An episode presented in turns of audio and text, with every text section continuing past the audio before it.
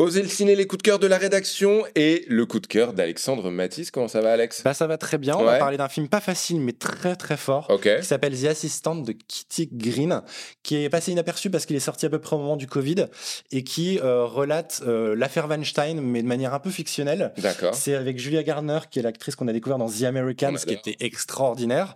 Et donc, ça se passe sur une journée et ça raconte à la fois comment dans une entreprise et donc de production cinématographique, il y a un prédateur sexuel qui est là, qui reste quasiment tout le temps hors champ, mais qui est en fait là à tous les moments. Ça se passe sur un temps quasiment en temps réel, Ouais. plus ou moins.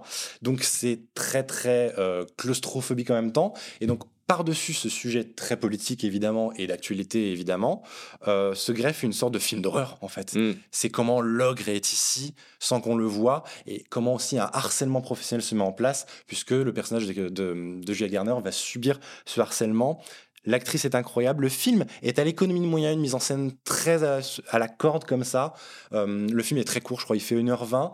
Et c'est un film important, dans l'air du temps, mais qui va, à mon avis, très bien vieillir et qui sera un des meilleurs témoignages de ce que c'était le mouvement MeToo et de comment on a pu faire tomber un mec comme Weinstein.